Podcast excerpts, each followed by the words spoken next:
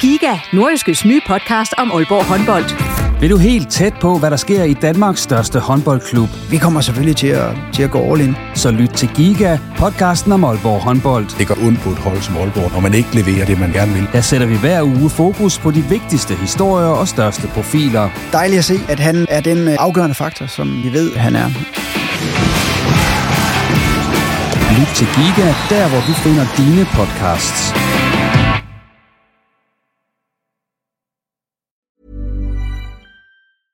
Hiring for your small business? If you're not looking for professionals on LinkedIn, you're looking in the wrong place. That's like looking for your car keys in a fish tank.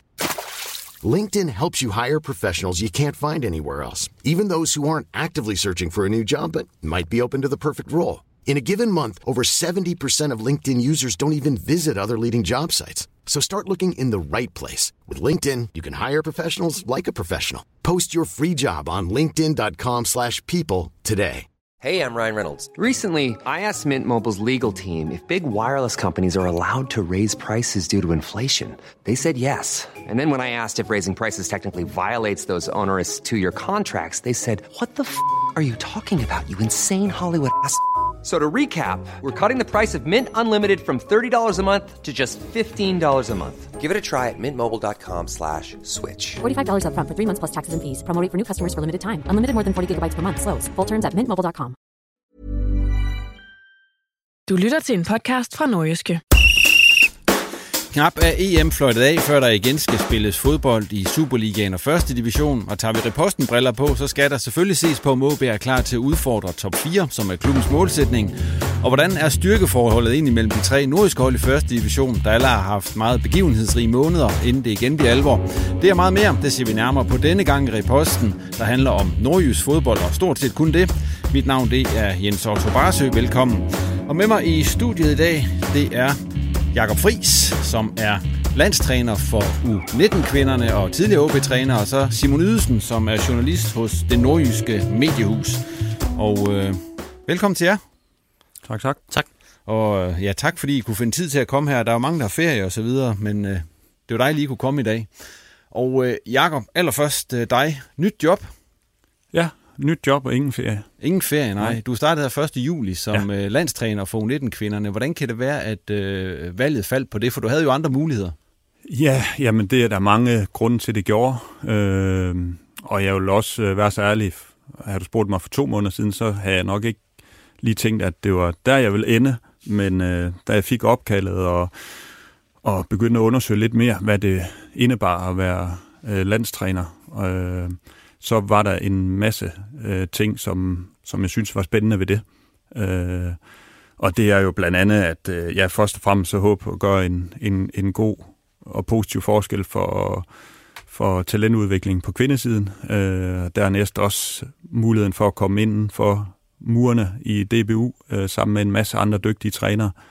Det skal man ikke øh, kæmpe sig af, øh, og have muligheden for også at fordybe sig lidt. Øh, det er sjældent, at man har det, når at øh, øh, Cirkus Superligaen den første er i gang, så har du ikke den mulighed i et, i et trænerteam på et Superliga-hold. Så der er også øh, en masse plusser ved det på den konto. Hvad med sådan at skulle træne kvinder, det, det har du vel ikke sådan rigtig prøvet før? Det har jeg ikke. ikke og, anden, og, og hvad tanker har man gjort sig om det? Jamen, øh, det har man også. Jeg har da i hvert fald prøvet at gøre mig nogle tanker omkring det, men, og, og da jeg fik det her opkald og, og begyndte at, at tænke lidt nærmere over det, øh, undersøgte jeg jo øh, vidt og bredt og ringede til folk, og jeg tror Peter Bunde, som har både været på herresiden og, og damesiden, sagde det meget rammende. Han sagde, prøv at høre her, hvis du er lidt i tvivl, eller folk spørger, er det anderledes, og videre, de skal træne som et fodboldhold. Øh, og det rammer det meget godt ind. Altså, du skal stadig lykkes med dine ting, rent taktisk. Øh, øh, du skal stadig lykkes med at få det maksimale ud af spillerne. Øh, så der er ikke den store forskel. Der er selvfølgelig noget på tempo, øh, som er åbenlys. Øh, der er nogle begrænsninger rent fysisk, øh, som man, man kan nå lidt længere med på herresiden, som de ikke har på kvindesiden, men, men de skal trænes som et fodboldhold. Øh, og det, det synes jeg, det siger lidt det hele.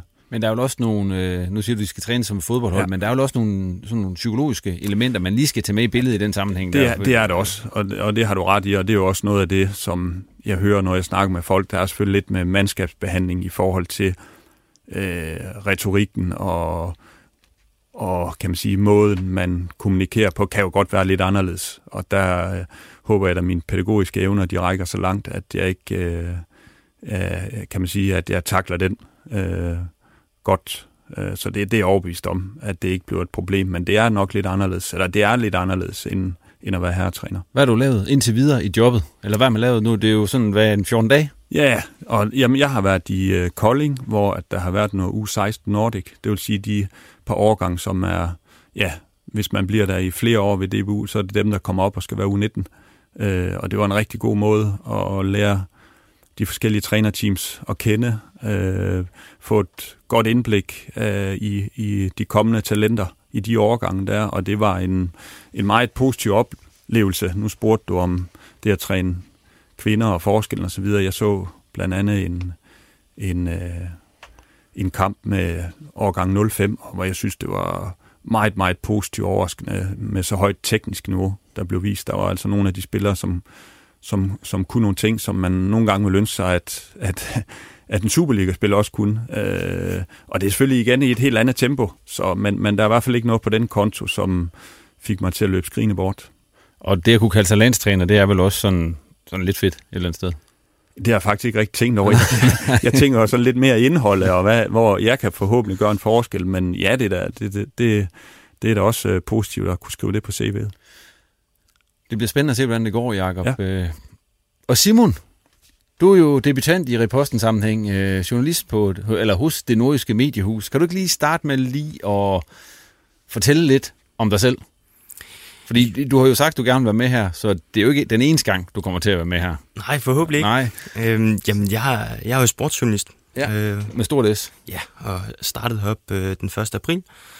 Og øh, jeg kom fra Sjællandske Medier, hvor jeg også har, har været sportsjournalist, og tidligere har været på Horsens Folkeblad som, som sportsjournalist, og har været kommunikationsmedarbejder i Esbjerg FB, øh, og arbejdet for Ritzau øh, med Dæk Superliga. Så, så jeg kommer med sådan en rimelig bred palette af erfaringer fra, og du er fra den her verden. Jeg kommer fra Hundelev oppe i, oppe i Lykken, så det var dejligt at komme hjem. Så, og hvis man følger bare lidt med i skriverierne på nordiske DK og i nordiske stiftstiden, så kan man se, at du har stort indblik i fodbold og så videre. Så vi glæder os til at have dig med her. Og nu, det er mit ur, der snakker med ind imellem. Det har, det har vi oplevet på gang nu, men som sagt, Simon, du har stort indblik i, i fodboldverdenen, så vi glæder os til at, at have dig med her og høre, hvad, hvad du har bidraget med. Jamen, jeg er glad for at være med. Super.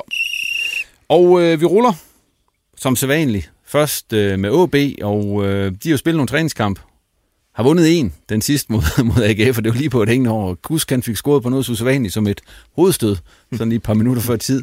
Men nu, hvis vi ser bort fra det, øh, sådan indtrykket, Simon, hvad synes du, øh, hvad, hvad synes du, OB har, har sådan øh, efterladt indtryk i de der kampe, de har spillet? Det har været ja, fem, så vidt jeg kan huske. Ja, det har, det har været sådan lidt, det har været lidt svingende, men, men hvis man skal, skal prøve at tegne en, en, en udviklingskurve, så må man sige, at så har den været stødt opadgående, fordi at de, de begyndte øh, nede i Hobro, hvor det så, det så noget tamt ud, og, og de ender også med at tabe til Hobro, men stille og roligt, så er det altså, de fokuspunkter, som Martisi Fuentes har haft, de, de er i hvert fald blevet implementeret så tydeligt, at man har kunne se en, en fremgang øh, i spillet. Øh, men altså, elefanten i rummet er jo lidt, at de, de har ikke rigtig fået scoret de mål, som de skal. Øh, og man kan også diskutere, om de har fået skabt de chancer, som, som man kan håbe på. Øh, og det, det, det er i hvert fald et, øh, et bekymrende element øh, nu her ved indgang til, til sæsonen, at det, det, ser lidt, det ser lidt tvivlsomt ud på den konto. Jakob, du har jo også set nogle ja. af træningskampene. Ja. Hvad synes du om, øh, om OB-holdet? Jamen, øh, ja, ja, det er rigtigt. Jeg har set nogle af dem. Ikke alle sammen fuldt ud. Øh, jamen, øh, jeg vil faktisk sige, at det første, jeg hæfter mig ved lidt, det var, at det var Hobro, det var Viborg, det var Esbjerg, øh, det var første divisionshold, og så øh, et Vejlehold, som sammen med OB lå i den nedre halvdel. Og så er det faktisk kun én træningskamp mod et øh, formodet top 6-mandskab. Og det, det gør jo også, at det, øh, man kan være lidt forbeholden i forhold til, øh, når det lige pludselig går løs øh, i næste weekend. Øh, og jeg, jeg kender jo godt gamer, og jeg ved, at der er en masse prioriteter, der kan også være en masse økonomi i det, øh, i forhold til at blive matche opad, eller i hvert fald matche endnu bedre. Og det, altså hvis jeg sådan skulle komme med en fyldsgørende rapport for, hvor jeg synes, de, de står, så kunne jeg godt ønske mig, at de har mødt øh, nogle, nogle på papiret stærkere modstandere.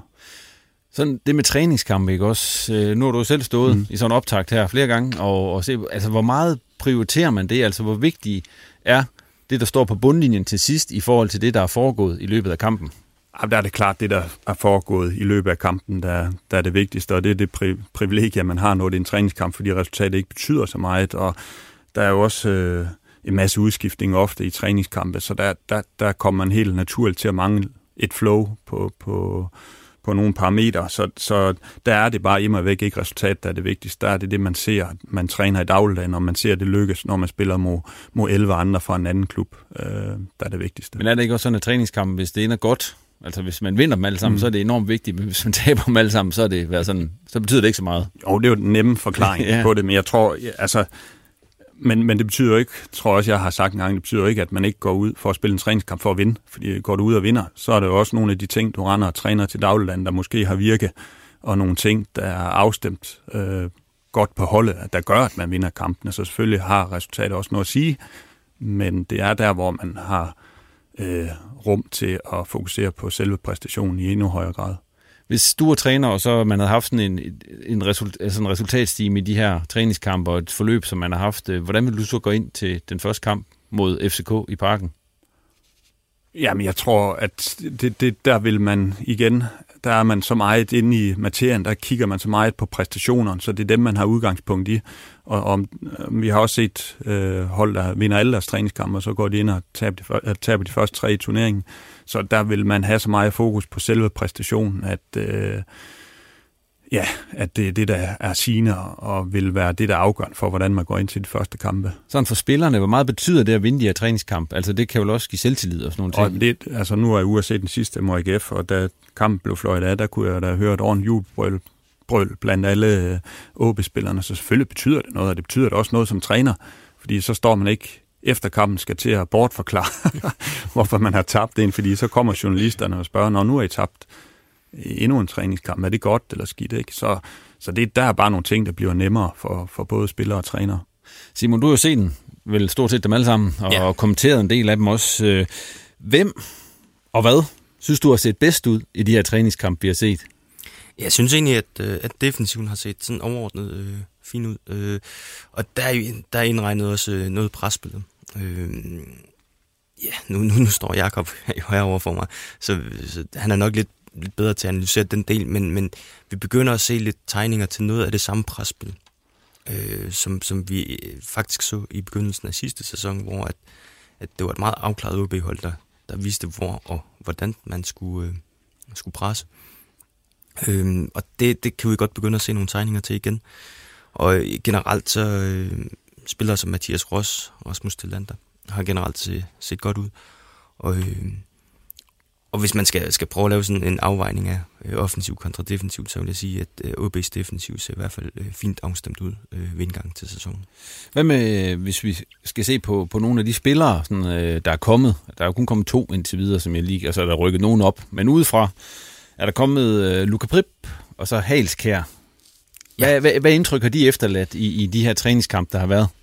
Jamen, jeg vil sige, jeg var, jeg, jeg var personligt lidt øh, bekymret for, for Luca Prip, hvad, hvad det var for en udgave. Øh, om det var 2021 eller 2020-udgaven, vi fik, øh, vi fik at se. Og det er, det er heldigvis den udgave, som jeg husker fra 1920-sæsonen, hvor han øh, virkelig brændte igennem for, for S.S. Horsten, så han har virkelig set øh, spændende ud for OB, og han, har, altså, han ligner en spiller, der, der virkelig kan gå ind og gøre en forskel offensivt. Hvad er det, han kan? Jamen, han, han, han kan sætte sig selv i scene. Øh, altså, en god dribler. Men han har også et, øh, et fremragende spark, hvor han helt sikkert kommer til at score nogle mål.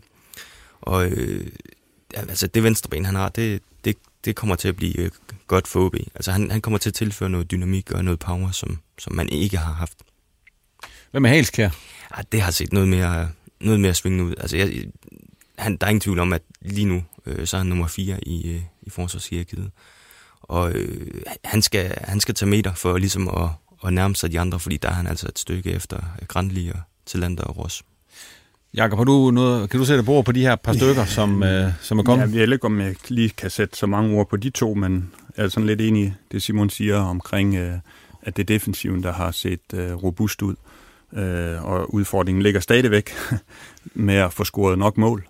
Øh, og det kan der være mange grunde til. Det kan være, at man mangler den der famøse angriber, og det kan også være, øh, kan man sige, spille op på den, på den sidste tredjedel, for vi kan jo se, jeg tror, at de sidste 14 mål er scoret, er syv af dem på standarder, øh, og nogen på omstillinger, så der, der kan man sige, der er få mål, der er kommet efter det her etablerede angrebsspil, som, som jeg ved, og man også godt kan se, at der, der bliver brugt tid på omkring fase 1 og fase 2 for at sætte spillet op, men det er ikke der, de fleste mål, de kommer fra, de er faktisk kommet fra nogle andre parametre, så det bliver lidt spændende at følge.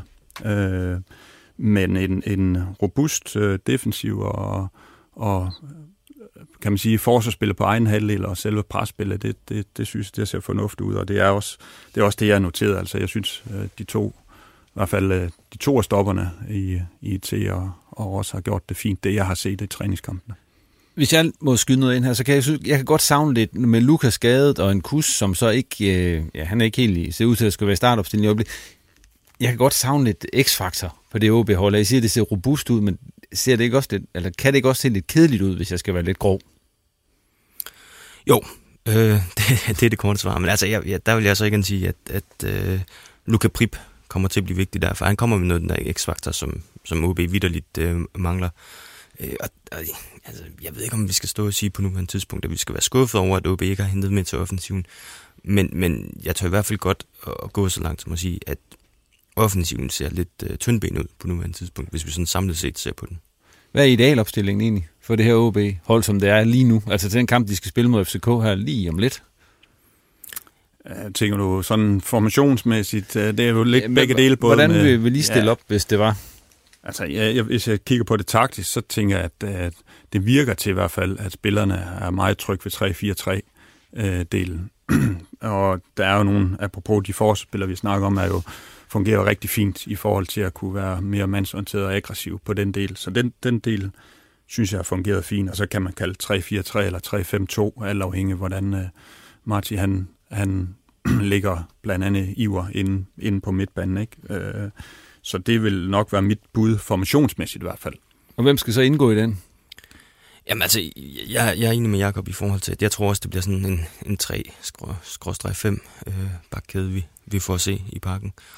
Og øh, altså, hvis, hvis det bliver den der trebakkæde, så som sagt, så tror jeg, det bliver Grandi til venstre, til Lander i midten og, øh, og Ross til højre. Øh, og med, med Pallesen og Alman på, på de to øh, wingbacks. Og øh, så, så har jeg en idé om, og det, det kan være, at Jacob han kan, kan, kan, kan komme med et indspark der, at, at midtbanen, øh, det bliver nu 3-5-2, fordi han vil gerne have tre mand ind centralt i midten, øh, hvor det bliver Magnus Christensen og Malte Højholdt, og så Ivar Fossum, øh, der skal ligge øh, og arbejde derinde. Og så foran? Det giver sig selv nærmest. Ja, der er ikke så mange, der vil uh, Luka Prip og Tim Pritja. Ja.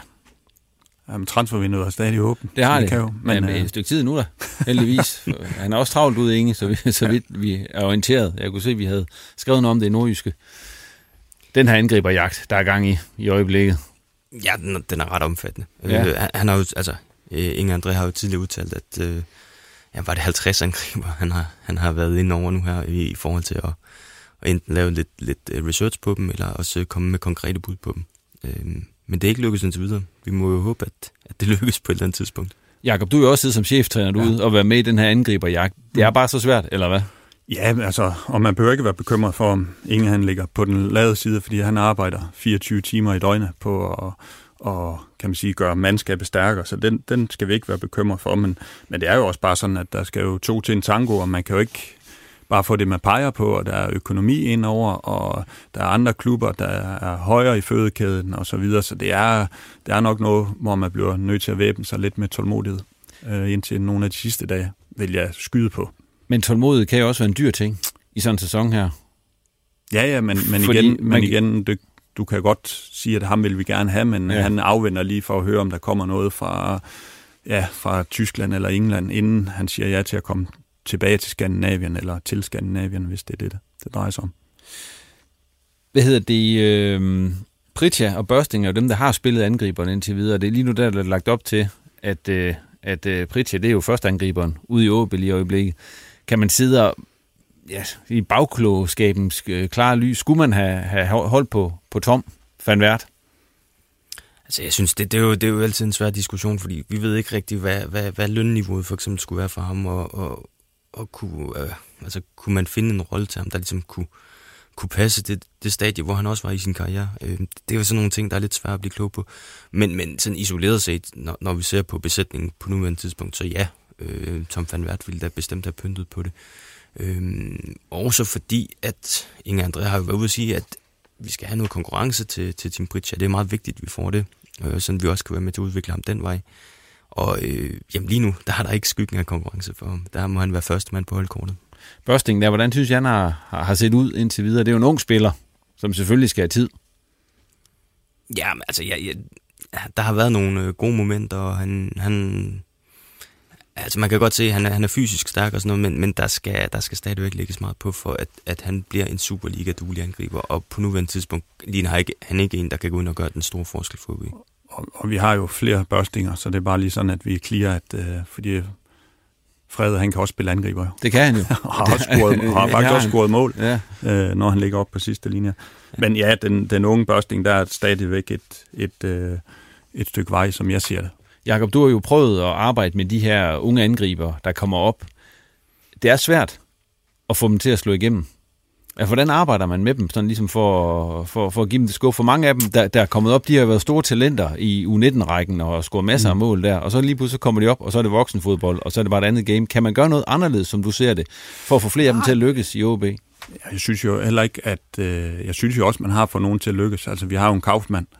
Øh, nu spørger du, hvad man gør. Altså, der er også nogle ting, hvor du ikke skal gøre andet end det, du plejer at gøre med, med truppen og med spillerne, og med spillerne på de enkelte positioner. For vi så jo Kaufmann brage jo igennem i et, i et halvt år, ikke? og så var han desværre tabt for os, fordi at der var nogen, der ville lægge en ordentlig ja. slat penge for ham. Så, så altså, der er noget af det, der kommer af sig selv, hvis at, øh, de er dygtige nok, og kommer lidt an på, hvor de er hen i deres udvikling. Øh, så det er meget individuelt øh, baseret, og det er svært lige at sætte formel på hvad man præcis skal gøre. Men det er jo lidt, det er vel et eller andet sted, det har jeg også snakket med nogen om før, det der med, det er tit lettere at få en ung spiller op som forsvar, mm. og så få ham gjort god. Og det har man også haft større succesrate på i OB, tror jeg, hvis man tæller sammen på det, end det er at få angriber gjort Ja, det er, god. Det er en, det er en god, god betragtning, men som, som jeg gav eksempel med Kaufmann, der, der kom det lidt af sig selv. Øh, team har vi vel også set, at øh, det er et spørgsmål om tillid, det er et spørgsmål om spilletid, Øh, og der kan det godt være, at man er lidt mere løs på aftrækkeren, både som træner som som klub, øh, i forhold til at skifte ind og ud. Øh, det, det, det er oftere, at du skifter en angriber ud eller ind, end du gør med stopper nede bagved. Øh, så der, der kan godt ligge en del af forklaringen. Hvis vi lige øh, kører videre i OB-snakken her, så hvad, hvad glæder I egentlig mest til i forbindelse med den her nye OB-sæson? Altså, hvad glæder jer til at se? Altså, nu, de har fået nye stole ud på stadion og så videre. Det ser ja, det rigtig flot, flot ud. Ja, og nye trøjer og alverdens ting. Altså, ja, der... og, og, og tilskuere ja. på, på, på stadion. Nu snakker vi lige om det på vej herind. Og noget af det, jeg kan ærge mig allermest over i min sidste tid i OB, det var jo, at det var uden tilskuer, fordi det er helt fantastisk, og ja, både til EM, men også Superliga-bold, hvor der er tilskuer på stadion. Så det, det bliver da dejligt, og noget, man kan glæde sig til. Og så Jamen, så glæder jeg mig bare generelt til at se niveauet i Superligaen, fordi der er, jeg synes, der er mange sådan ubekendte. Øh, det kunne blandt andet være sidste sæson, der var det sådan lidt, skulle man spå på nogen, der fik problemer i nedrykning, omkring nedrykning, så var det jo måske Horsens og, og Lyngby, den lå lidt til højre ben, ikke? Men den er, jeg, jeg, jeg synes, den er svær at, at spå om i år. Simon, hvad glæder du dig til, sådan i forbindelse med den her nye OB-sæson? Åh, oh, jamen, jeg, jeg, altså, jeg ligger mig nok lidt op af Jacob, i hvert fald i forhold til tilskuerne. Jeg glæder mig virkelig til, at, at vi får et øh, fyldt, eller i hvert fald øh, op mod et fyldt øh, øh, Aalborg Portland Park at se igen. Øh, jeg synes allerede i foråret, da vi fik lidt tilskuere tilbage, at man kunne fornemme, at, at stemningen var fantastisk, og men prøv at tænke på, hvad det så kan ikke, ikke kende med, når, at, øh, når at der for alvor kommer folk på stadion. Ja, nu den anden hjemmekamp her mod AGF, der er der jo lavet sådan et tiltag. Stadion ja. kalder nu igen. Ja, med fanzoner. Mm, ja, med alting, og ja. det skal fyldes. Der er nogle sponsorer, blandt andet det nordiske mediehus, som har købt nogle billetter, som bliver delt ud. Og så skal de prøve at fylde stadion. Ja. Det bliver da sjovt. Det er fantastisk. Der er ikke noget bedre end et øh, fyldt øh, Aalborg Stadion. vi var rundt om det der med angriberne. Jeg går vi lige skal rundt. Altså, der har været snak om alle mulige øh, Grønning, for eksempel, ned fra Viborg, man skulle prøve at hente ham hjem igen. Ham kender du jo også, Jacob, ja. øh, og, og, var med til at, at se ham, da han startede ja. i OB. Altså, er, er det, øh, kunne det være en løsning? Ja, ja, hvis der var økonomi til det? Jamen, jamen jeg, jeg tror netop, netop det sidste, du siger, økonomi. Øh, jeg, tror, jeg tror, det spænder ben i rigtig mange sammenhæng. Eller i rigtig mange øh, cases i det her tilfælde, fordi at øh, Inge André kan sikkert sagtens udpege de angriber, som kunne gøre en forskel for OB, og jeg tror også, at Sebastian Grønning kunne være rigtig spændende, men, men jeg kan ikke rigtig se Viborg øh, slippe ham for et millionbeløb, som, som ligger inden for OB's øh, rækkevidde. Så altså, sådan en spiller som Sebastian Grønning, jeg tror, der skal ske en eller andet ekstraordinært, hvis han skal, hvis han skal havne i OB igen. Tror I, det bliver sådan en uh, gammel kending, der bliver hævet op af hatten, eller tror I, det bliver sådan en, ja, en slovak eller eller andet, som, som, som vi ender med, med, med igen? Når, når, når den anden, for der kommer jo en angriber på et eller andet tidspunkt, det tror jeg ikke, der kan være nogen tvivl om. Altså, jeg, jeg synes jo, at, at uh, Inge André Olsens uh, hidtidige transferhistorik viser, at han er, ikke, han er ikke bange for at gå ud af hans spiller fra, fra afkrog, som, som vi normalt ikke uh, øh, har så meget fokus på her i Danmark, så, så jeg forventer egentlig, at, øh, at det meste af det europæiske øh, kontinent ligger, ligger åbent i jagten på en, på en OB-angriber. Så du tror, det bliver en eller anden, som vi aldrig har hørt om før? Nej, det, det, det siger jeg ikke. Altså, nu Men mindre også... man jo har virkelig ja, nørdet men, igennem. Men man kan også sige, at de var jo i gang med at, at, at, at prøve at hente Mikkel Kaufmann hjem, hvilket ja jo gerne ville have set. Men, men øh, Altså, altså jeg, jeg, jeg tror jo både, at, øh, at jeg, jeg tror, jeg arbejder lidt ud fra det der princip indfra ud. Vi prøver at kigge på, hvad har vi selv, og så prøver vi sådan gradvist at, at udvide øh, radius øh, for, for vores søgning, sådan, i takt med, at, at, at, at de, de, altså, de lidt mere oplagte tilfælde ikke kunne lykkes. OB har jo inden den her sæson meldt ud, øh, at øh, nu er det top 4, man sigter efter. Det er ikke bare top 6. Hvad, hvad siger I til det? Sådan set ud fra, fra hvordan det ser ud det hele i øjeblikket? Jeg, jeg, jeg synes, vi skal droppe den der top 4-snak. Altså, det, der, der er vi ikke lige nu. Øhm, og det, det, det er vi ikke, fordi at, at OB øh, på nuværende tidspunkt mangler en offensiv øh, gennemslagskraft til at kunne, kunne byde sig til op i toppen. Øhm, og så, øh, så synes jeg i, i det hele taget, at det er sådan lidt... Øh, Altså, OB har jo sagt, at, at det er en målsætning sådan generelt at komme i top 4, men, men øh, de har også samtidig sagt, at de er godt klar over, at så skal man bokse lidt over sin egen vægtklasse, og nogle år så, så lykkes det, men i andre år så lykkes det heller ikke. Og, og hvis jeg skal være helt ærlig, så lige nu, så synes jeg, man står på et stadie, hvor vi skal nok se frem til en sæson, hvor at vi må forvente, at det ikke lykkes. Øh, Hvad med top 6? Jamen, det, det er jo så der, hvor jeg mener, man begynder at ramme snittet. Altså, OB skal, skal kæmpe med om den der 6. plads. Og så står man som træner, Jacob. Det har mm. du jo prøvet. Ja. Og så skal du sige, I sagde, I ville komme i top 6, og ja. det gjorde I ikke, og så videre. Altså, hvordan har man det egentlig med de der målsætninger? Det der med, at der nu er blevet meldt top 4 ud. Mm. Altså, og så, så et, eller, et eller andet sted bliver det ja, der står på mål for det, ja. der står dernede. Ja, men det bliver vi uanset hvad, ja. stort set. Og det vil jo også være uambitiøst, kan man sige, ikke at stræbe efter noget og, og opnå noget. Øh, og så kan man altid definere, om det skal være den ene eller den anden øh, placering. Men men det bliver også spændende, fordi nu bliver det jo forhåbentlig en hel sæson med den samme træner, og jeg nåede jo også at tage over, kan man sige, øh, midt i en sæson, og, og det, ja, heldigvis lykkedes det jo for i den ene hele sæson, man har haft som Superliga, at vi kom i top 6 og i en pokalfinal, og det, det gør bare noget at gå ind til en sæson, og man har haft spilleren i noget tid, og man kan, kan man sige, bygge videre på noget, man har haft gang i. Øh, og så vil, jeg håber jeg da selvfølgelig for OB, det lykkes at, at komme i top 6, fordi de der øh, 10 kampe, man får, er bare mod bedre modstandere, det er bedre udstillingsvindue, det gør Inges job nemmere, det gør nemmere for Bælum og for folk på stadion, og så det, det, det gør en kæmpe forskel, og nu stod vi også og snakkede om det tidligere, altså det er jo efterhånden mange kampe siden, at vi har set OB mod et top 6-mandskab, fordi man har spillet de her 10 kampe i, i den nedre halvdel, og nogle træningskampe nu også, så, ja, så, så, man, så man er godt af på alle parametre for hele klubben at blive matchet i de der top 6 kampe, så det er vigtigt. Og det bliver man så til at starte med, kan man vist roligt sige, fordi FCK på udebane, FC Midtjylland på hjemmebane, så kommer Silkeborg lige, som jeg bare lige vil sige, de, de er ikke dårlige Silkeborg, selvom de oprykker. Og så kommer AGF så på hjemmebane. Altså det startprogram, øh, så er man da i gang. Ja, det må vi sige. Det må vi sige. Men, men, men det vi også lige skal huske på, fordi nu, nu står vi og har fokus på, og jeg siger, at der er mange spørgsmålstegn, og det er der selvfølgelig også. Men, men kigger vi rundt i Superliga-landskabet, så er der rigtig mange spørgsmålstegn hos stort set alle andre klubber. Det er meget få klubber, hvor jeg kan sidde og sige, at de har bare deres øh, på plads, og det kører efter en, en rette snor. Der er ikke sådan så mange spørgsmål. Men jeg kan godt sige, at FCK og FC Midtjylland, de er nok gode. kan, kan jeg godt. Det, det, det er jo ikke så mange spørgsmålstegn ved. Nej, og så alligevel, fordi jeg, jeg synes jo, at FCK har jo en, en del spørgsmål, de i hvert fald skal ud og besvare i forhold til, hvor står de henne. Øh, de skal jo for alt i verden vinde guld i år. Og, og, og Midtjylland, kan du sige, de har sagt farvel til et par, par meget øh, prominente navne, og og siger måske farvel til endnu flere. Så altså, der er også en, en, en, en genopbygning, og den skal jo gå, gå rigtig stærkt for deres vedkommende, hvis de skal, skal holde, holde fast i toppen. Ja, det er jo noget, man altid kan gisne om, men det er måske ikke det værste tidspunkt at skulle i parken og spille på. Og der er der ikke sådan, at det stort set hver første runde i Superligaen, sker der altid nogle overraskelser. Så det kunne jo være en af dem måske. Og hvis OB, som I siger, har så godt styr på defensiven, så kan man jo godt finde 0-0 eller hjemme derovre, eller måske. Jeg så, at Tipsbladet havde, havde tippet 1 og det, det er et, et bud, som jeg også godt vil lægge mig lidt op af, fordi altså, jeg tænker, at FCK mangler også et par profiler, der, der lige er kommet hjem fra, fra IM.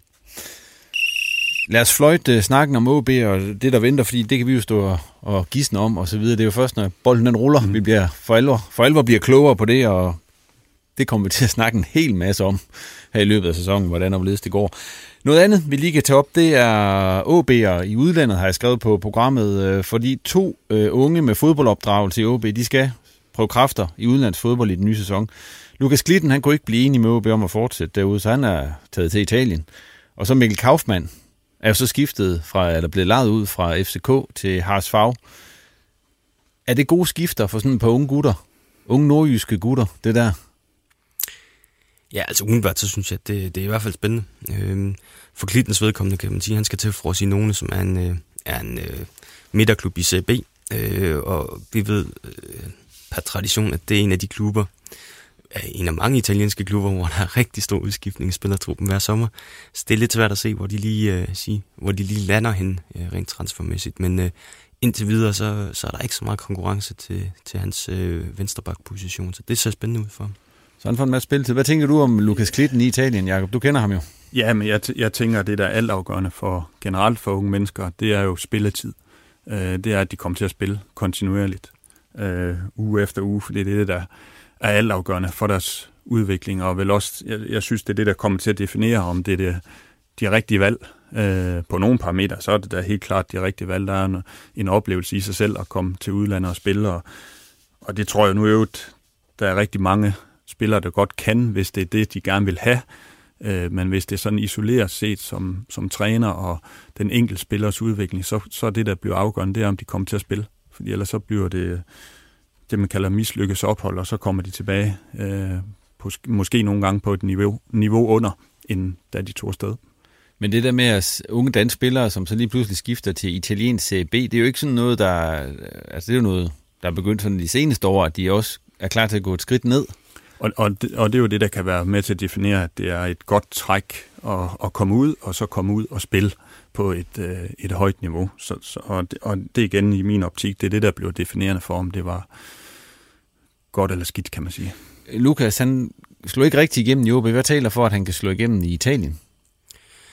Jamen, der, der tænker jeg jo først og fremmest ude i noget luftforandring. Øhm, altså, han får en frisk start, og der, jeg har været inde og prøve at læse lidt om det, der er skrevet om ham i, Italien, i italienske medier. Der er, der er i hvert fald rimelig, rimelig god øh, positiv øh, omtale af ham, øh, og man har, man har rimelig høje forventninger til ham. Øh, kommer som en, en teknisk stærk øh, spiller, og det er noget, de lægger meget vægt på, at han skulle gerne kunne, kunne skabe noget fremadbanen og være en moderne bak. Det er godt, de har hørt efter, fordi de har ringet fra Italien og spurgt, hvad er det for en type? ja, de har til dig, ja, men der, der er nogle journalister, der ringer, når ja. de finder ud af, hvem der har haft spilleren tidligere ja. og kender lidt til spilleren. Så Jakob Friis, var, var, du, var han citeret, Jakob? Det håber jeg. dog ikke, dog ikke, men, øh, men de, har, de, har, de har ramt meget godt, lyder det til. Mikkel Kaufmann, som jo så også, øh, som OB har været ude efter, men som de ikke kunne få, kunne jeg læse i, i Nordjyske, fordi at FCK var opsat på, at han skulle udlades til udlandet. Han er så ind i Hares fag. Altså, det er jo, det er jo spændende. Ja, og der ringede de også fra Tyskland, og der spurgte, det sidste, de spurgte om, det var, hvordan at man som dansker så på Havres fag. Selvom at de har været i anden Bundesliga. Det var de jo lidt bekymret for dernede. Det var en for den lokale Ja. sprøjt. Og der sagde, at danskerne, vi ser stadig med stor beundring og med respekt på Havs Fag, selvom de spiller i den anden, anden række. Ja. Så det er stadig en stor klub at komme til. Kæmpe I, klub. Altså i min optik også. Altså Øh, med og kom- 50.000 tilskuere og så videre. Ja, og kommer formodentlig til at spille med i toppen igen, ikke? For, ja. for oprykning. Så, så den, øh, sådan, jeg tænker sådan umiddelbart med det, Simon siger også, at, at øh, fast spilletid, den ligger måske tættere på Lukas Klitten, end det gør på Kauf, men det er igen uden at vide, hvor meget de investerer i, i Havs Fag på, og hvor mange de har i forvejen dernede. Altså, jeg var lige inde og tjekke op mm. på det. Øh, og man kan sige, vi er jo tidligt i transfervinduet stadigvæk, men, men Farv øh, ligner en klub, der alt andet lige skal spare penge i forhold til tidligere år. Man har altså virkelig givet ned for, for budgettet. Øh, og det betyder jo så, at at at hente en ung spiller som Kaufmann ind, altså der er, jeg, jeg tænker, der er rimelig gode perspektiver i forhold til, hvis du har spurgt mig for et år eller to siden, med, i, i forhold til Haas Farv. Og kan han øh, genfinde noget af den der øh, gennembrudskraft og, og, hvad skal man sige, kompromisløshed, som, som han havde under Jakob i, i OB, jamen så kan jeg ikke se, hvorfor ikke han skulle kunne blive en succes dernede. Men det er vel, øh, anden Bundesliga er jo en stærk række. Mm. Det er Mm. jo ikke lettere at blive en succes i anden Bundesliga, end der er at blive i Superligaen, kan man sige. Nej, det er, det er da i hvert fald som minimum på, på niveau, men øh, Kaufmann har jo også bevist sit værd i Superligaen, men er jo så desværre igen røgnet ud i den med ikke at, at spille kontinuerligt, og det, det stiller ham selvfølgelig lidt mere usikkert, men, men øh, det bliver vildt spændende, jeg, jeg håber da, at Simon får ret i, at han ikke har langt til spilletid, og måske kan bide sig fast, fordi så kan det gå hen og blive et godt match. Hvis vi lige aller, til allersidst her med de her OB'er, eller tidligere OB udlandet, lige skal se på en, som der blev nævnt et par gange her i løbet af den seneste måneds tid, så Joachim Mæle, som jo vist nok er fra Østerbro, har jeg kunne forstå ja. på det hele. Ja. der er nogen, der har nævnt det. Nej, har de godt nok det. et par gange. Nå, men han har jo så også spillet i OB, hvis I. Det har vi også fået skrevet et par gange, så vidt jeg husker, Simon. Mm. Men øh, nu er der en masse snak om, at nu skal han til Barcelona og alverdens ting, og, men han er i Atalanta, øh, som blev nummer tre i den italienske, bedste italienske række i sidste sæson. Er det ikke fint? Altså der, hvor han er i øjeblikket. Behøves man at snakke om, at han skal til Real Madrid og det ene og det andet? Er det ikke et fint niveau for Mæle, det der? Altså, jeg hørte her den anden dag i en anden podcast øh, på konkurrerende medier. Ja, ja, det jeg tror faktisk, det var Niels Frederiksen, der sagde, at øh, man kunne godt undre sig lidt over det der med, at når, og det var så med udgangspunkt de unge Superliga-spillere, med at de, øh, kan man sige, havde travlt med at komme afsted, og de tog altid afsted, når de var i en positiv udvikling. Øh, så man kan man sige, den der positive udvikling, den korter man ligesom af, for at så tage chancen, og så kunne man så håbe på, at den fortsætter et andet sted, i stedet for at det er nogle gange, at man måske hvilede lidt mere i sig selv og sagde, jeg er i et godt miljø, jeg udvikler mig, jeg bliver faktisk bedre, jeg bliver måske endnu bedre til næste sæson. Og så venter indtil, at man er nået sin overlægger i pågældende liga eller i pågældende række. Og det, og det jeg vil sige med det, det er jo, nu kender jeg Joachim rigtig fint, og det kan jo godt være, at han skifter her om lidt, men jeg kender ham også så godt, at jeg ved, at han, kan man sige, hviler i det, hvor han er, og jeg tror ikke, han har så travlt øh, personligt. Selvfølgelig vil han gerne til noget endnu større. Det, det, det, det, det er oplagt, men jeg tror også, han kigger på, okay, han er et godt sted. Han kan blive endnu bedre, og har på den konto måske ikke så travlt, men, men i den sidste ende, så kan der selvfølgelig være andre ting, der, der lokker. Øh, så det vil da være det, den mest kedelige og mest fornuftige version, det vil, vil være at så blive der i en eller to sæsoner, og så blive en endnu større profil, inden han tager den næste step. Fordi det Atalanta, det er jo en stor klub i øjeblikket. Altså, De har spillet Champions League og har gjort det godt, og altså, ja, what's not to like. Og han spiller. Og han spiller fast, Ja. og udvikler sig stadigvæk, ja. som man kan se. Ikke? Ja, og så skal vi huske på, at det er en, det er en klub, altså, hvor, hvor spillestilen og konceptet under Gasparini, det, det passer virkelig godt til Joachim Mæles. Der, der er meget at gå på for ham, og han har kun været der i et halvt år. Øh, det, det ville være underligt, hvis, hvis Atalanta har så Hiring for your small business? If you're not looking for professionals on LinkedIn, you're looking in the wrong place. That's like looking for your car keys in a fish tank. LinkedIn helps you hire professionals you can't find anywhere else, even those who aren't actively searching for a new job but might be open to the perfect role. In a given month, over 70% of LinkedIn users don't even visit other leading job sites. So start looking in the right place. With LinkedIn, you can hire professionals like a professional. Post your free job on linkedin.com slash people today. travlt med få ham solgt videre. Selvfølgelig kan der være en økonomisk gevinst, men, men det vi jo hører, eller det jeg hørte, eller fandt ud af, da jeg begyndte at undersøge øh, en eventuel salgspris, der er, at, at de sætter en minimumsgrænse ved 40 millioner euro. Og det er jo ikke, det er jo ikke bare sådan et, et, et, et hverdagssalg, vi så ude i det. Der skal virkelig der, der skal præsteres, og der skal også præsteres øh, længere end bare en EM-slutrunde. Og, og så ikke for at tale ham ned, men, men jeg bliver også nødt til at sige, at der kan også gå lidt klaphat i den mm. en gang imellem herhjemme. Øh, sideløbende med, der har været EM, så har der også været Copa America. Og, og hvis man tager et, hurtigt kig på, på den turnering, så vil man også se, at der er rigtig, rigtig mange dygtige unge sydamerikanske spillere, øh, som faktisk spiller hjemme i Sydamerika, og de koster altså en brygdel af, hvad Joachim Mæle eventuelt vil koste. Og, og de er lidt yngre, end han er. Det vil sige, jamen rent, rent transfermæssigt, så er de måske i virkeligheden mere interessante for, for store klubber, end, end han er. Og det, det, ja. Nå, undskyld, fløjt dig, Simon. Jeg tror du var færdig, men bare kom. nej, nej, nej, men jeg synes bare, det er et vigtigt indspark lige ja. i forhold til at sige, at, at vi, skal også, øh, vi skal også passe på med at køre det op, helt op under taget. Ja, det, og det gjorde vi jo på et tidspunkt, fordi man så jo også øh, Mæle, altså da han først står for Kyle Walker, der, der blev det også sværere, kan man sige. Ja, og, det, og der er jo mange, der har spurgt og, og snakke om ham, og, og det er jo også lidt det, jeg var inde på, det der med ikke at have så travlt, fordi der, han har absolut stadig plads til forbedringer. Øh, når man har taget klap af som Simon siger, og, og rammer det rigtig, rigtig godt, synes jeg også, øh, fordi at går man lige, skraber man lige alt det der glamour af overfladen, og det jo gik godt heldigvis for Danmark, og gik godt for Joachim, men så er der jo absolut øh, forbedringspotentiale stadigvæk ved ham, så, så det er en god pointe, Simon kommer med. Og det er jo altid godt, der er forbedringspotentiale. Så så kan man blive endnu bedre. Det, jamen, det er jo det. Ja, det er jo det. Nå, vi fik snakket om OB i udlandet. Vi springer videre til første division, for det ser jo øh, rigtig spændende ud, sådan, hvis man kommer herop fra Nordjylland. For der er helt tre hold med i første division her i den sæson, som for deres vedkommende starter øh, ikke den weekend, der kommer, men weekenden efter. Og øh, lige her til at starte med, hvad forventninger har I til første division, og især det nordjyske aftryk på den? Jamen, altså, vi har jo tre hold, øh, Hobro, øh, Vendsyssel og Jammerbugt, og jeg, jeg, jeg forventer sådan set, at alle tre hold som udgangspunkt kommer til at ligge og kæmpe i den nederste halvdel. Øh, med, med, vidt, med vidt forskellige forudsætninger. Øh, det kan vi jo så komme, komme nærmere ind på, men, men jeg har lidt svært ved at se dem gå i top 6. Jeg har Hobro som det bedste bud, hvis vi skal have et nordisk top 6. Jeg har skrevet øh, sådan den nordiske top 3, mm. inden sæsonen går i gang, Simon. Take it away. Ja, Hobro, Vendsyssel, Jammerbugt i nævnte rækkefølge.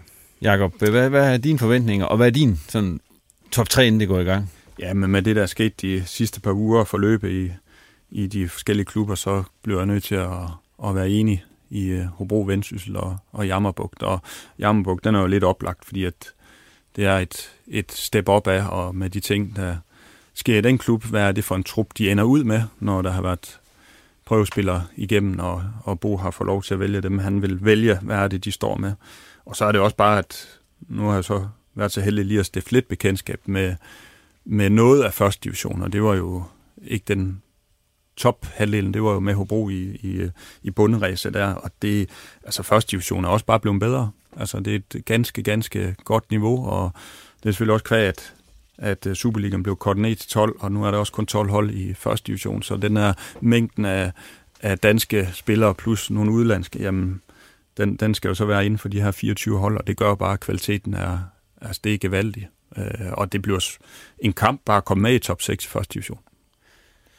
Og forventninger, du har også uh, Hobro, Vendsyssel, Jammerburg, som altså, sagt. Det, det vil være mit bedste ja. bud og det mest fornuftige og logiske i forhold til, til det, der har sket den sidste tid.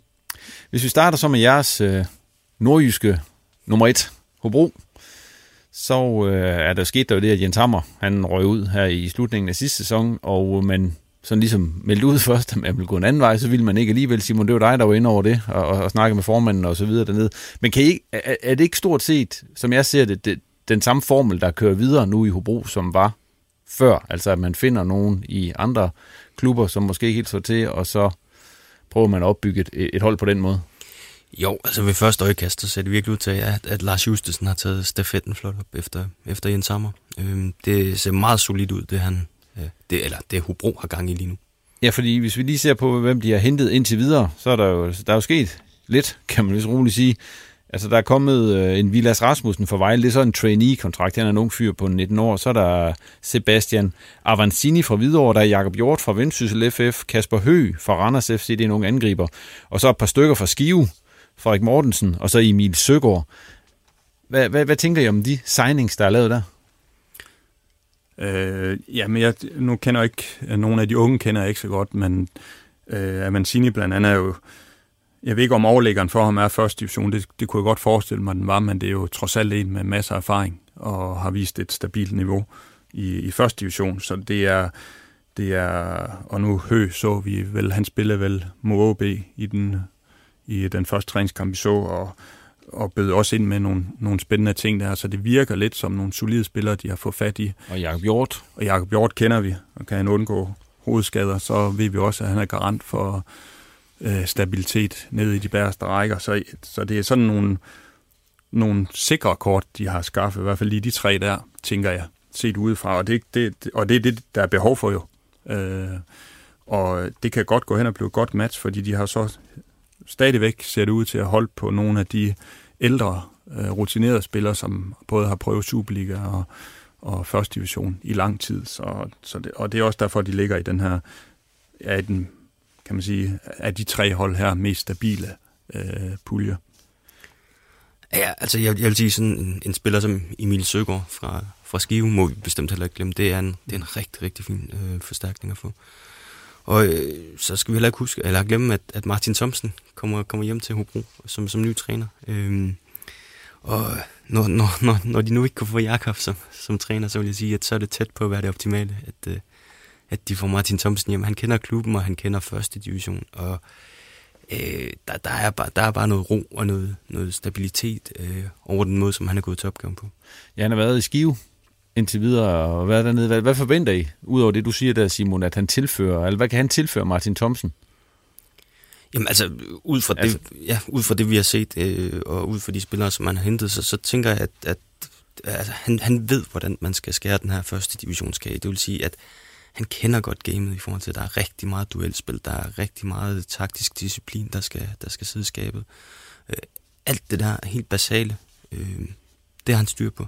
Altså, det skal nok være et skarpt Hobro-hold, der, der kommer ud til første kamp.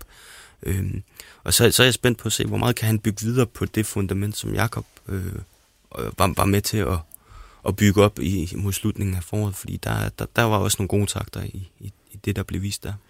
Vi, vi kan godt blive enige om, at, at den trup, der så er ved at være falde på plads nu, det, det ligner ikke en, en nedrykkertrup som udgangspunkt, men det er, det er også en trup, der kan skyde efter top 6.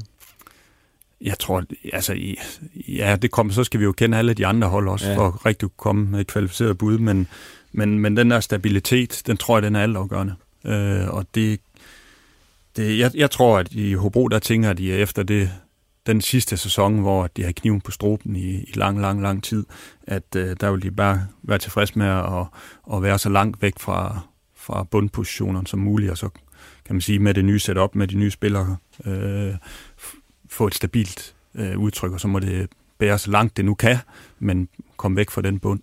Rent mentalt må det jo også betyde noget det der med, at man ikke længere er Superliga-nedrykker, og med de forventninger, der ligesom er hæftet på det. Altså nu er det jo Hobro, kan man sige, første divisionshold. Ja, altså jeg, jeg kan ligesom også fornemme, at, at hele skismet omkring øh, klubben er, er, er tilpasset, øh, så, så både spillertrup og egentlig også øh, ledelse ved godt, hvor man, øh, altså hvor man befinder sig i fodboldhierarkiet nu. Og, og bare alene den, øh, altså den, den, hvad skal man sige, den afklarede tilgang til tingene er, er et rigtig godt udgangspunkt. Vi fløjter. Vi fløjter Hobro-snakken der, og øh, så springer vi videre til næste hold, som vi skal snakke om i øh, første division, og det er så Vendsyssel FF. Og altså, lad os først glæde os over, at, at de er her at, vi kan, at de skal spille, og at, øh, at, at de ikke er gået konkurs. Det var ellers lige ved, Simon, når du har haft øh, rigtig meget med det, der går deroppe de seneste par måneder. Altså, hvordan har du set på det forløb, der har været i, i Vendsyssel FF? Fordi at øh, de har fået deres gamle ejer tilbage, som ejer altså Jakob Andersen, og Schweizerne CC er væk. Ja, og hurra for det. Ja. altså, det har godt nok været kaos. Jeg, jeg synes, jeg har prøvet en del som, som sportsjournalist, også i Næstved, synes jeg, har oplevet nogle ja. vanvittige ting. Men det her, det, ja, det, så, så, så har vi også set det med, fordi altså, øh, det her med, at øh, Korsports Capital, de nærmest gik i flyverskjul, og man kunne ikke få fat på dem i en tre ugers tid, det var, det var, det var vildt underligt. Altså, ja, fordi I prøvede jo Altså, I skrev til dem og ringede til dem, og der var ingen, der svarede. Der gik, altså, der gik sport i det til sidst. Det var dagligt, vi gjorde det. Nærmest, altså, for vi tænkte, på et eller andet tidspunkt, så bliver de da pissetrætte af os, og så må de da svare. Men det, det gjorde de ikke. Øh, og, og jeg kunne så fornemme efterfølgende, at det var, det var det samme oplevelse, som, øh, som, som, som klubfolkene her i Danmark, de faktisk sad med, øh, hvilket er jo helt vanvittigt at tænke på. Men det endte så med, at de trak sig ud, og så var der noget øh, frem og tilbage med Jakob Andersen, som mente, at det, de havde svigtet, og CSC mente, at han havde svigtet osv. Det, og det kan man sige, hvem der har ret der. Hvad tænker du, Simon? Altså, hvad er din fornemmelse? Oh, jamen, det, er jo, det er jo det klassiske tilfælde, at der er nok ikke nogen af de to parter, der taler 100% sandt, fordi at det er jo en meget subjektiv indgangsvinkel. Ja, eller bare har en forskellig oplevelse i virkeligheden, ja, måske. Ja, ja. Øh, og jeg, altså, jeg, jeg, jeg læner mig lidt over noget af det, som Jakob Andersen har sagt, øh, i forhold til, at øh, deres øh, svigtende engagement, det har, det har været rimelig udtalt. Og det er jo også det, vi har kunne fornemme i den måde, som, som de har kommunikeret med os på. Så, så den del skulle være god nok. Altså, de økonomiske detaljer, hvem der har tømt kontoen, og hvem der har ret til hvad for nogle penge, det, det, det er altså lidt svært for mig at begynde at, stå klog mig på. Og det slipper du også for. ja. så, men, nu, men nu er det så ind med, altså Jacob, du har stået og set på det fra sidelinjen. Du kender selvfølgelig Vendsyssel FF og mange af de spillere, der er deroppe osv. Altså, hvordan har det været øh, for, for dig som nordjysk fodboldmand at stå og kigge på det der udefra? Jamen, det har været noget råd, for at sige det mildt.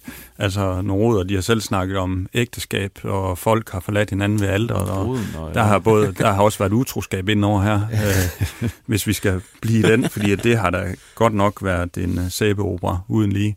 Og man kan sige, det, ja, det er jo godt, at det er endt med, at uh, vi stadig har et vendsysselhold, og at, uh, ja, at ejeren nu ligger et sted, og der på den konto er ro på det. Uh, og så er der alle kan man sige, resterne tilbage, der skal ryddes op i, og det bliver rigtig, rigtig spændende.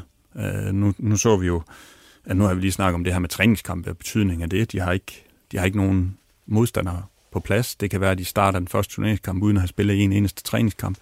Og sidst vi så det, det var jo på grund af corona, men det var jo i vinteropstarten. Og vi så også godt, hvordan det var et mulighed for, at de rykkede ned. Øh, så der, der er et oprydningsarbejde for Henrik derop, og vi også, at de er godt i gang derop og, og håber på, at det lykkes, fordi det er, de starter lidt for baghjul.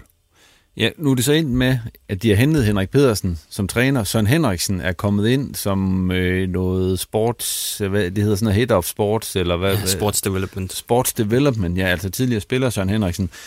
Og der er sådan nogle ting, der er faldet på plads. Jakob Andersen har som sagt taget, taget over igen. Altså Simon, hvad, hvad tænker du om det er det endte med indtil videre, fordi de har jo ikke noget hold endnu rigtigt. Altså jo, de har 12-13 spillere, som jeg lige 14 spillere. 14 spillere, ja. ja. 14. Jamen altså, man kan jo sige, det, i den situation, som man befandt sig i for bare tre uger siden, så, så er det her bestemt det bedst tænkelige scenarie, som vi kunne, vi kunne håbe på. Og så er det rigtigt, som Jacob siger, at der er et kæmpe oprydningsarbejde. Men, men der fornemmer jeg også, at man er, man er godt i gang. Og, øhm, og der, der hæfter jeg mig i hvert fald ved, at øh, nu er man så småt ved at have trænerteamet på plads, og man får, får David tilbage igen. Det er jo også noget kontinuitet, og så har vi også øh, den første signing i øh, Diego Montiel. Og jeg vil bare sige, hvis, hvis det er snittet, altså hvis det er der, de, de kommer til at vil hente spillere på, på, på sådan en hylde, så, øh, så skal Vendsyssel nok klare sig, fordi det, øh, jeg, har, jeg har en forventning om, at hvis han er i nogenlunde forfatning, så er han en klar gevinst for det hold. Men der er jo også flere af dem, der er tilbage, altså fra, som jo klart har første divisionsniveau.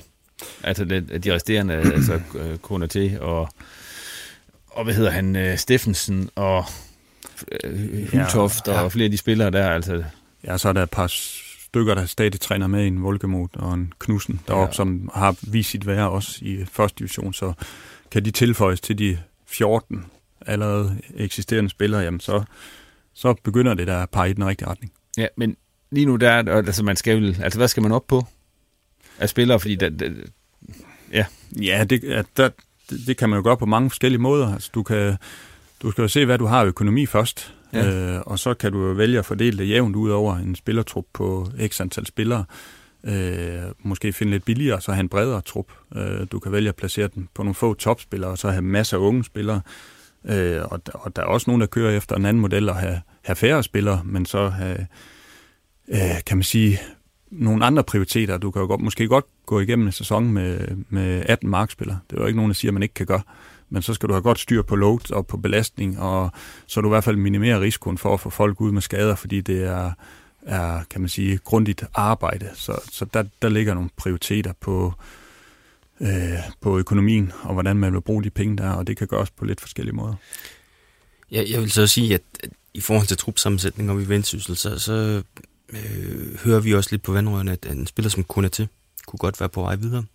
Ja. Øh, og det, altså, så, så er der nogen, der siger, jamen, så sælger vi vores bedste spillere. Ja, det, det, skidt. Ja, jamen, det, det er det også. Altså, det er selvfølgelig en profil, man mister. Men han har en astronomisk øh, løn i mm. første divisions øh, øje med. Så hvis man, kan, hvis man kan få frigjort de øh, lønkroner, så er der helt sikkert øh, penge til at hente en to-tre rigtig kvalificerede erstatninger. Men har Vendsyssel fået et omdømme nu sådan i fodboldverdenen efter alt det, der er sket, at det måske er sværere for dem at hente spillere? Eller få spillere til, altså danske spillere for eksempel? Ja, det, den er svær, men altså, jeg, jeg, jeg tænker, Vendsyssel har i forvejen, altså vi skal kigge på den geografiske placering. Det er, det er ikke, øh, altså, hvis vi kigger i København, hvor, hvor spillermassen er størst, jamen, altså, du har allerede København og og det, det har du, fordi du kan tilbyde ordentlige faciliteter og, og en god løn. Øh, og kan Vendsyssel blive ved med det, så kan jeg ikke se, hvorfor ikke de skulle kunne, kunne hente for hele Danmark.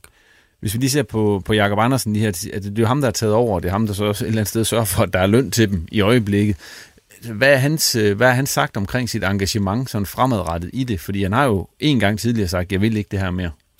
Ja, men nu, nu har Pipen så fået en lidt anden lyd. Øh, han siger i hvert fald, at, at når man kan, øh, og når man brænder for, for lokalområdet, som han jo vidderligt gør, jamen så, så føler han også, at han har en forpligtelse. Og han har hele tiden sagt, at han ville jo ikke... Øh, han ville være meget ked af at se det her fald, fald til jorden. Og det, det har han ligesom stået på mål for hele, hele foråret i den her lidt tumultariske proces. Vi må se, om det kommer til at handle om det sportslige. Det håber vi på, at det gør her i de kommende måneder og så altså sæsonen for, for Vendsyssel FF, og der kommer lidt mere ro på. Det har vi sagt mange gange efterhånden her i posten. Vi håber, der kommer ro på. Det er der måske nu. Vi må se. Nå, vi skal videre til det sidste nordiske hold i første division. Det er Jammerbugt FC, og øh, jeg har taget en snak med Bo Sink, som nu øh, har fået titlen manager deroppe øh, på forhånd, og øh, vi kan lige høre, hvad han siger omkring øh, opstarten her i Jammerbugt FC. Bo Sink, øh, turneringen den øh, er lige rundt om hjørnet. Øh, hvad for en opstart har I egentlig haft i Jammerbugt FC? Det ser ud til, at der har været øh, knald på. Øh, det har vel været den i min øh, lange, skulle jeg til at sige, efterhånden trænerkarriere, der har været øh, øh, mest øh, turbulent forstået på den måde, at der har været rigtig, rigtig mange ting øh, på og uden for banen, der skulle øh, samles op og gøres klar, både med, øh, jamen, med administrative ting og, og spillere. Altså det er vel helt tilbage Øh, der har ikke været noget vej med det, det har bare været travlhed. Øh, men, altså, jeg kan huske, at jeg fik mit første divisionstræner job, det var Blok FC, der rykkede de ned fra første division, og jeg fik dem i anden division, og vi stod nærmest ikke med en spillertrup eksisterende den her gang. Dengang. Øh, den her gang er det anderledes, fordi det er udskiftning i forhold til øh, en, en del udlandske spillere, der kommer ind, en del nye danske spillere, øh, og gør sig klar til en ny række. Så det er anderledes, men, men der er nogle lighedspunkter i, øh, i det. Så der har været et stort stykke arbejde med at få løst en masse ting fra, fra at gøre klar til, til lejligheder, til at få et spilkoncept til at, til at sidde i skabet, og det, det kan det jo naturligvis ikke gøre i løbet af, af, af fire uger, men, øh, men vi, øh, vi, vi arbejder mere end på højtryk, vil jeg sige, med rigtig, rigtig mange ting, og det er, det er sådan, det må være de næste øh, par måneder. Øh, og der er jo fremskridt hver gang, vi gør noget ude på banen, og hver gang vi har en træning, bliver vi klogere sammen og bedre sammen. Så øh, jeg er fortrøstningsfuld, men der, der er rigtig mange ting, der vivler rundt i, i øjeblikket, hvor vi skal have, have grebet fat i det og få det gjort færdigt. Så, så, så på den måde har det været... Øh, er det en lærerig opstart, vil jeg sige. Det, det må jeg sige. Det er det sådan rent personligt og fagligt og udviklingsmæssigt. Det har været øh, et, et, altså en sommer her, hvor I har skiftet rigtig, rigtig meget ud, som du også selv er inde på. Det er vel nærmest, altså uden sådan at, ja, det er vel nærmest det helt nyt hold, I, I stiller med, bortset lige fra en, en 5-6 stykker. Ja, vi har vel beholdt en øh, 10-12 stykker, og så er resten, der kommer ind, er nye, så det er vel en, en halv ny trup, vi, øh, vi, vi, vi får ind. Mange af dem, der kommer til at, at, at spille her og spille nu, det er, Øh, det er jo det store øh, øh, danske islet sammen med, med de øh, svensker, vi har fået ind, som, øh, som har gjort det rigtig godt også. Så altså, der er stadigvæk noget bund i det. Vi løber og render rundt, og så, så, skal, så skal være vores, øh, afrikanske venner, så skal de stille og roligt integreres og gøres klar øh, til, til det, der kommer til at foregå her. Det, det kommer det til at, at gå lidt længere tid med, både øh, taktisk og holdforståelsesmæssigt, men også øh, tilladelsesmæssigt og så videre, for dem gjort klar til, til det. Men, men resten er der, øh, er der vel en, da vi spiller i Skive, øh, der havde vi godt nok et par skader, men ellers så ville det være 1, 2, 3, der vil vel være den seks, seks genganger fra, fra de normale startopstillinger i anden division. Så det, det er ikke så galt. Glæder du dig til at komme i gang nu, Bo, med, med, med første division, eller kunne du godt lige have brugt øh, et par uger mere? Altså, det, det typiske svar vil jo fra en træner vil være, at jeg kunne altid have brugt mere tid, men, men jeg glæder mig også til at komme i gang. Øh, det gør jeg. Jeg glæder mig til at se, hvor vi står hen, og så arbejde videre deri. Vi skal også finde ud af, hvor vi står hen nu, og du kan blive med at spille træningskampe og træne, øh, og vi får et fint udlag mod, mod en svær modstander ud, og så Lyngby Fredericia hjem, så finder vi i hvert fald ud af, hvor vi, øh, hvor vi står, og så må vi, øh, så må vi udvikle os derfor. Så jeg glæder mig helt vildt til at komme i gang. Det bliver mega fedt, og det er, øh, man kan jo være bange for mange ting, og hvordan klarer vi os, sådan, men det bliver pissefedt at komme i gang, og vi har stor tro på det, og øh, fede modstandere, kæmpe kampe for os jo. Altså, øh, så, så jeg glæder mig helt vildt, og jeg vil faktisk gerne i gang. Øh, øh, med det. Øh, det vil jeg faktisk rigtig gerne, for jeg, jeg har stadigvæk en tro på, at vi kan gøre noget. Vi har et ungt, meget, meget talentfuldt hold, øh, der vil svinge, men der er også på de bedste dage vil gøre rigtig, rigtig ondt på rigtig mange. Så, så det glæder mig til at se, hvor vi er hen i det, og det på den måde for at finde ud af det, der gælder det om at, om at komme i gang. Jeg tror heller ikke mange af de andre bare er decideret fuldstændig store lige klar øh, i hele rækken. Der sker meget i rækken med de forskellige hold, så, øh, så der er stor udskiftning i mange trupper, så øh, så, så for mig så er det, så lad os komme i gang og så få nogle forhåbentlig masse point på, på kontoen. Hvad kommer til at ske op ved Jerbo øh, det kommende stykke tid? For jeg går heller ikke ud fra, at du har, har truppen på plads fuldstændig nu. Altså lige nu, der sker der rigtig mange ting. Altså hvis det er trupmæssigt, nej, der kommer til at falde flere ting øh, på plads her. Øh, stille og roligt. Der, ja, der skal i hvert fald, øh, der kommer vel en... Øh, 5-6 stykker mere i, så vi lander på de der 2-23 markspillere, to, tre, eller tre keeper.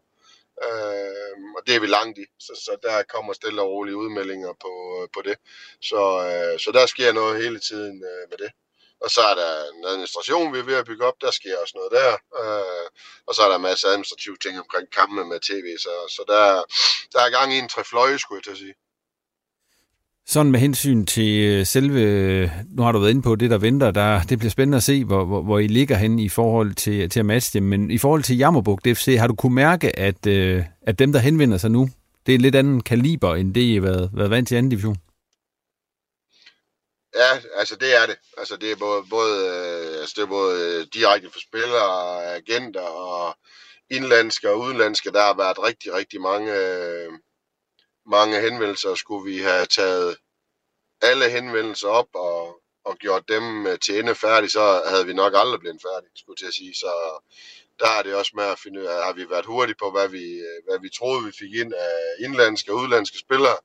Øh, og så har vi faktisk ikke haft specielt mange til prøvetræning deri. Der har vi sådan været rimelig klar i spyttet, men, men vi har fået mange henvendelser, og det, det tror jeg, da, det for, fortsætter transfervinduet ud. Øh, øh, i forhold til, til det. Vores fordel er lidt, at, at Claus, vores ejer, og Nabil, min nye assistenttræner, de har jo fingre på puls med det udlandske, øh, og er rigtig dygtige øh, kontaktmæssigt der. Øh, og jeg synes selv, jeg har et stort netværk i, i Danmark, så på den måde har vi hurtigt kunne vifte ting af, eller vifte ting til. Øh, så det synes jeg faktisk har været overkommeligt, trods mange henvendelser. Og så er der kommet den her, øh, ja, er det sådan en, en, en aftale med Malmø, som så indtil videre har kastet tre spillere af sig, som, som I har fået på leje. Altså Mubarak Nu, Ismail Sidebe og så Daniel Edvardsson. Kan du ikke prøve at sætte øh, den der aftale med Malmø? Hvad ligger der i den? Jamen, øh, den, øh, det er en dialog, der faktisk er startet, før vi rykkede op, og ville have været lavet ligegyldigt, om vi var rykket op eller ej. Jamen, det er en aftale, hvor Daniel Andersen var over, hvor han gerne vil finde en, øh, finde en klub, hvor at, øh, hans talenter kan få et godt træningsmiljø. Øh, hvor de, hvis de er dygtige nok, kan komme til at få nogle værdifulde minutter, for de har rigtig mange unge øh, talenter derovre. Øh, og det, øh, det kunne vi godt se en idé i, fordi der er også noget økonomisk øh, fordel ved det, videre salg og så videre i det øh, for os. Og så er det talentstørrelse, øh, de er så store, at øh, dem har vi ingen chance for at komme i nærheden af selv. Øh, så sammenholdt med det, vi også har i Afrika, det derovre og de danske kontakter, jamen, så giver det rigtig god mening for os at, og, øh, og gøre lidt mere sammen med, med dem end andre. Har I noget at sige i forhold til, hvem der kommer, eller skal I bare tage det, der kommer? Nej, vi har, vi er, altså, vi har alt at sige på alle fronter. Øh, øh, det har vi.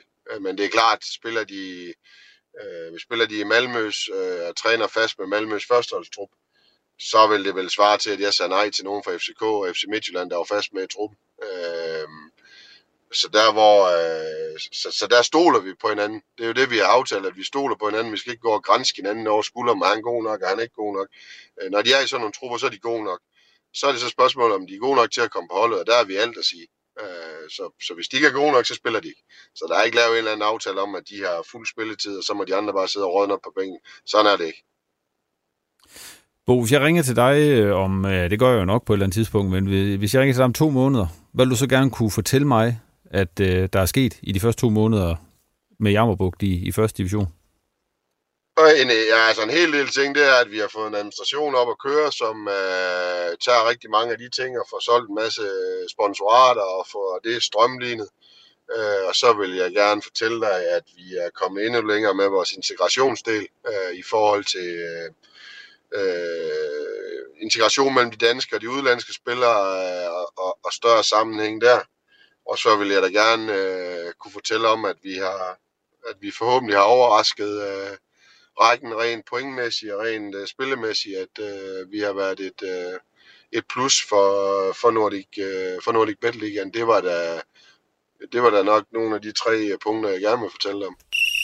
Ja, det sagde altså manager Bo Sink øh, fra Jammerburg FC, og vi kan godt blive enige om, at det bliver spændende at se, hvad, hvad Jammerburg FC, der er travlt op, som vi kan høre på Bo. Der sker en hel masse ting, mange nye spillere osv., men det bliver spændende at se, hvad, hvad de kan byde ind med.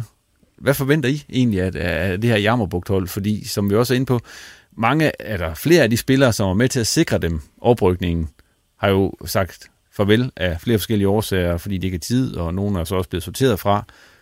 Men det er jo, som vi også er inde på her med Bo, det, det er vel nærmest øh, et halvt nyt hold i hvert fald, der kommer til at løbe på banen. Ja, og som han også har været inde på øh, flere gange, så er det i hvert fald det yngste hold i, i, i rækken, som han kommer til at stå i spidsen for. Så det bliver spændende at se, hvordan de her unge gutter, de, de kommer til at kapere det her pres. Ja, nu har vi snakket om, om Superligaen, at der var mange ubekendte.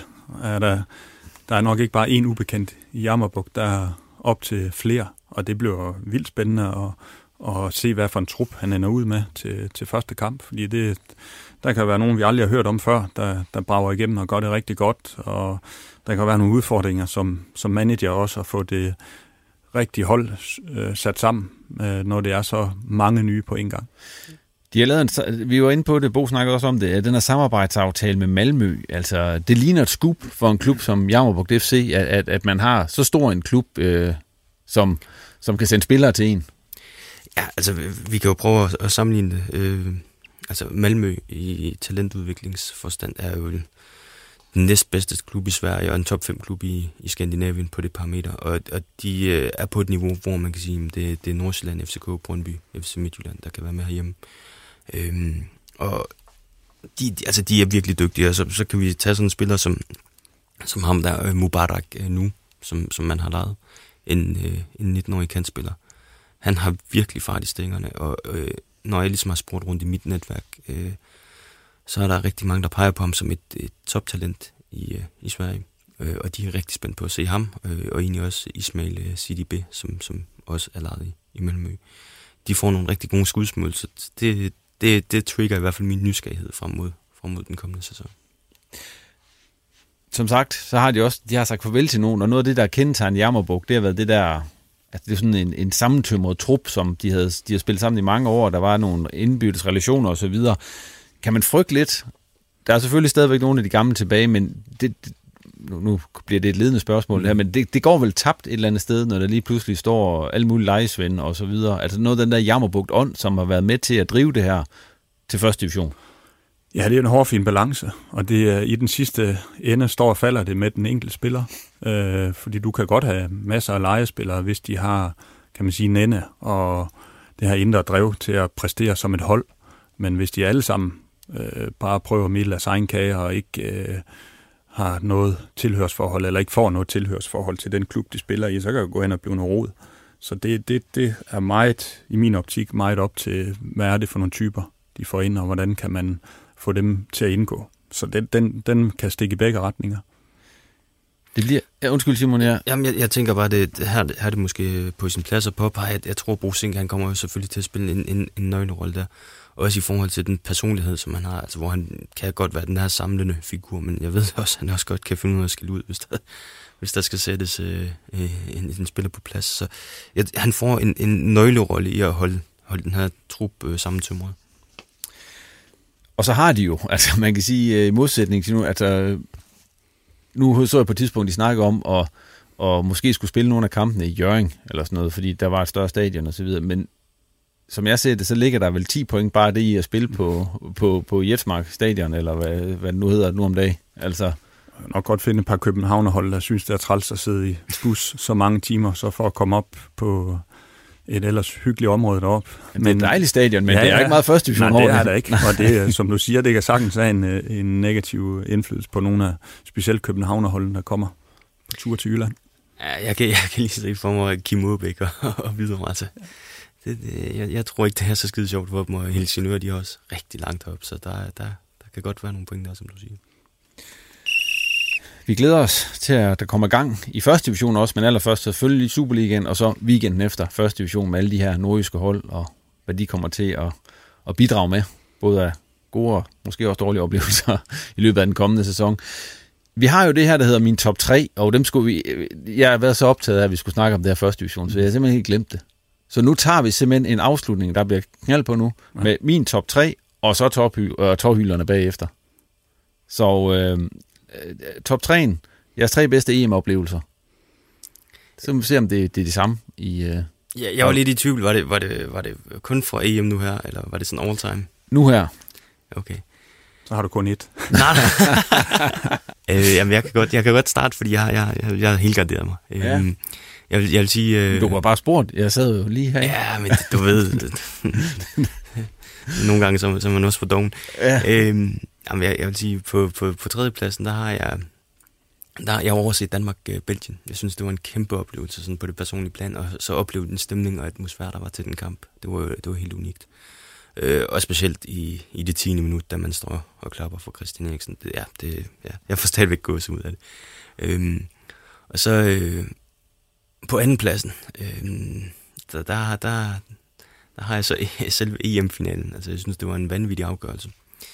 Øh, jeg kan egentlig godt lide England som nation, men, men jeg kan endnu bedre lide Italien, så jeg er ret tilfreds med, at det var Italien, der, der, der, der tog den. Ja. Øhm, og, og mit personlige højdepunkt, det var, øh, det var en anden kamp, som jeg må se. Det var, det var Danmark-Rusland. Altså den stemning, der var til, til den landskamp. Øh, nu, har, nu har jeg selv set rigtig mange landskampe igennem de sidste 10 år, det, det har været ventetiden værd, kan man sige, fordi at der har godt nok været mange sløje præstationer og mange sløje oplevelser, men, men den aften, det var, det var magisk i, i ordets egentlige forstand. Så det var din top 3 her fra det netop overståede EM.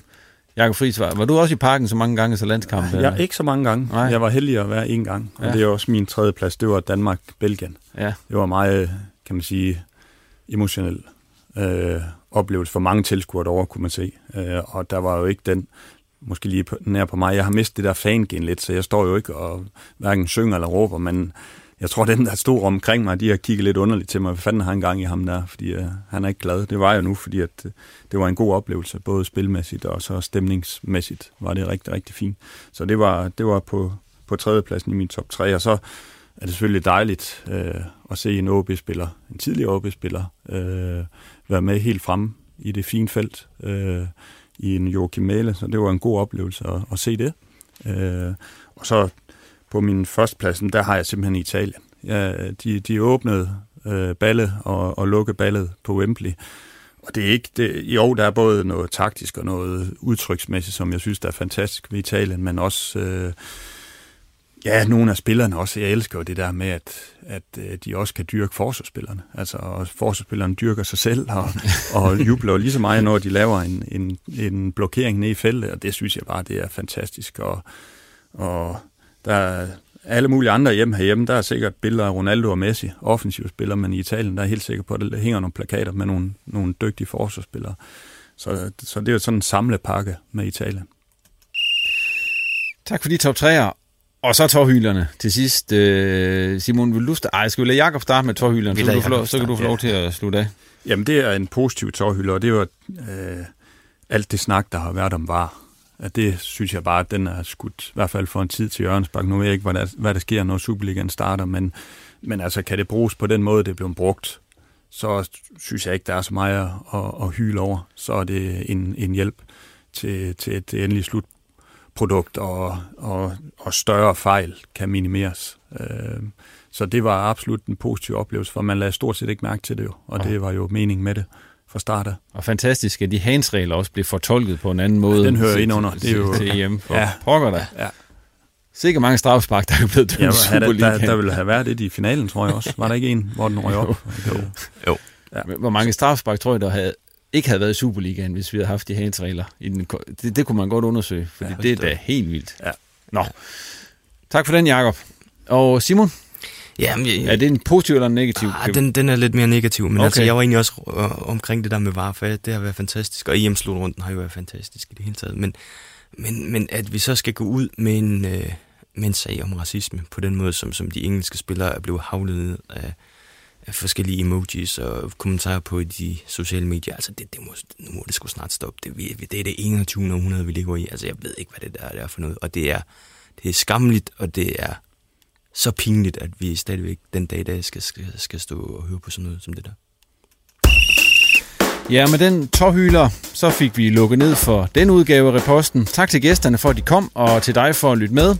Som jeg plejer, så opfordrer jeg til, at du abonnerer på Reposten i din foretrukne podcast-app, og følger os også meget gerne på Twitter eller Facebook, hvor der altid er åben for ris, ros og gode idéer til kommende programmer. Reposten er tilbage igen om et par uger, hvor jeg allerede nu kan afsløre, at det kommer til at handle om Hobro. Det er nemlig klubbens nu tidligere sportschef Jens Hammer, der er på besøg. Og vi skal blandt andet tale om fyringen, fortiden og fremtiden. På genhør. Du har lyttet til en podcast fra Nordjyske.